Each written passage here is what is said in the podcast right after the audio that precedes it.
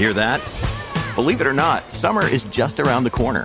Luckily, Armor All, America's most trusted auto appearance brand, has what your car needs to get that perfect summer shine. Plus, now through May 31st, we'll give you $5 for every 20 you spend on Armor All products. That means car wash pods, protectant, tire shine, you name it.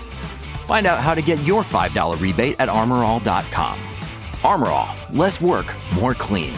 Terms apply. I was very concerned because I know what the impact of, of this investment is on our community. It's it's monumental, and uh, if this did not happen, it would certainly have had a, a very negative impact uh, on the future of our region. As Mayor Windsor Drew Dilkens, likely breathing a little easier today, and uh, that's because money talks. And the pile spent on this deal is screaming. But yes, the Stellantis deal is back on. And it's going to cost us. And to uh, salvage the deal, it's going to cost us 15 billion in provincial and federal money. Remember, the initial deal was 5 billion with 1 billion coming from both the province and the federal government. But then Stellantis saw the massive payout to Volkswagen of uh, near 17 billion. And they said, well, hell where's ours? And they shut down construction at the battery plant and said, pay up. So we did. Here we are weeks later. And we know that the province is responsible for 5 billion of the um, increase in tax credits. And the feds have put in their share of 10 billion. So it's a 15 billion dollar deal. Is it a good deal? I mean, it's, we've now spent almost, you know, over 30 billion dollars on, on electric cars are we going to get this investment back? Let me bring in someone who's been uh, following this issue very closely and broke the news yesterday when it came out. Greg Layson, digital and mobile editor of Automotive News Canada. Good to have you. Uh, my pleasure. Yeah, so this is an expensive deal. Um, I guess it's a done deal, but are there any guarantees this thing sticks around or both of these companies stick around for this money? Well, I think they're here for decades. I don't know how many decades, two, three. Um, you know, when you mandate that everyone has to drive an electric vehicle by, you know, the mid 30s, that means everyone has to buy them. You have to sell them, so you have to make them. So when you mandate something, it's pretty easy to make sure that you build that thing. And that's basically mm-hmm. what the Liberal government has done here. They've mandated electric vehicles. Now the automakers have to build them. So now they've lured them into the province by giving them uh, piles of cash to make the batteries that power them. Right, and and now a lot of other companies, GM, saying, "Well, hold on a second, uh, we we want to do this too. Where's ours?" So. You know, you get what you pay for, and a lot of other companies, as you uh, probably have heard, Greg, are saying, "Yeah, you got to pony up for us too." Well, right now there is a potential deal in Quebec as well. Yeah, so yeah. while it's not provincial money, it will be federal money, and that's your tax dollars too, and your listeners' tax dollars too, to pay for a similar battery plant to those two that are now planned for Ontario. This is Northvolt out of Sweden looking to build a battery plant there. The cost of construction roughly seven billion dollars, so similar to that of St. Thomas. And we know mm-hmm. the St. Thomas deal was thirteen billion. We know Stellantis is fifteen billion. We know the PBO, the Parliamentary Budget uh, Office, um, yeah. said the Volkswagen one was underestimated in terms of cost. It could be sixteen billion. So right now you're sitting at thirty-one billion dollars in in tax money, and then add another, I don't know, twelve to fifteen for one in Quebec. You're well, you're, you're approaching fifty billion dollars for three factories. Yeah, it's crazy because we're essentially paying to create jobs and it's a lot of money. And I think, you know, for that, there's going to be an awful lot of demand for actual uh, results in this. And, you know, it, there's never guarantees in this. Um, you know, Bre-X, they all thought they were going to do real well and it just didn't ha- work out.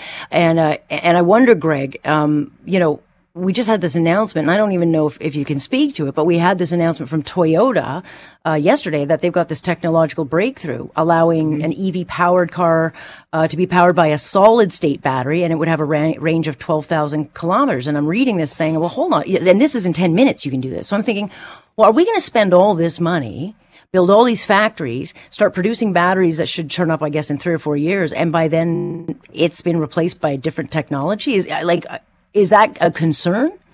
It, it, it's it's a legitimate concern. I mean, this is how technology advances, right? I mean, BlackBerry's not really around anymore in the cell phone industry, right? Because things change and technology increases and speed increases. You know, we're not using Commodore 64s anymore, are we? So it's a similar. But I would. but I would. I would. Yeah. but but these plants can be converted to make the batteries that are needed as technology advances. They're not going to build a lithium ion battery plant and then, you know, 12 years down the road, if we go to solid state and that's the vast majority of use, say, well, we can't use that plant anymore. We'll have to build another new plant. That's not the way Right. automotive works. I mean, it's why Windsor Assembly Plant is essentially a, you know, Stellantis has a hundred year footprint in Ontario because they continue to use the factories to build whatever the market demands.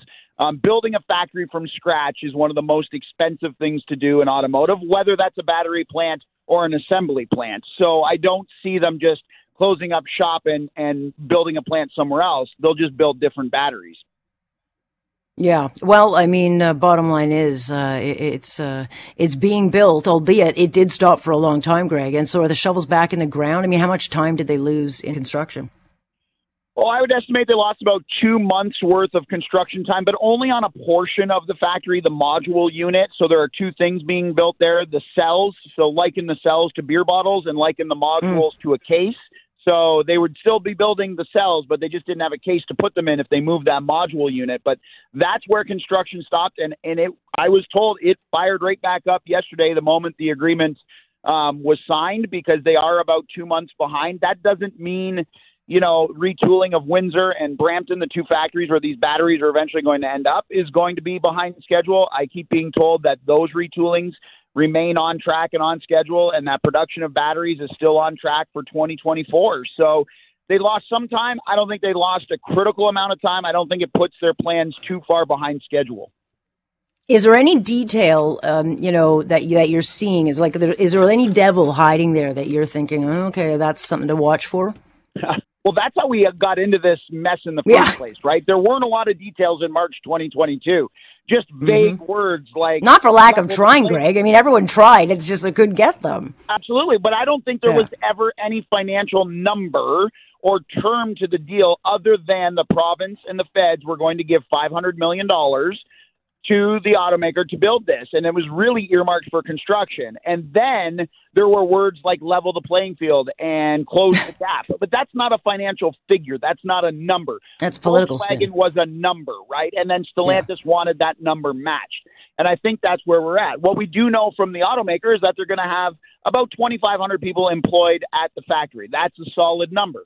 How many spin off jobs? I don't know. What does $15 billion get you? Right now, we know it gets you $2,500 or 2,500 employees directly employed at the factory. After that, it's anyone's guess.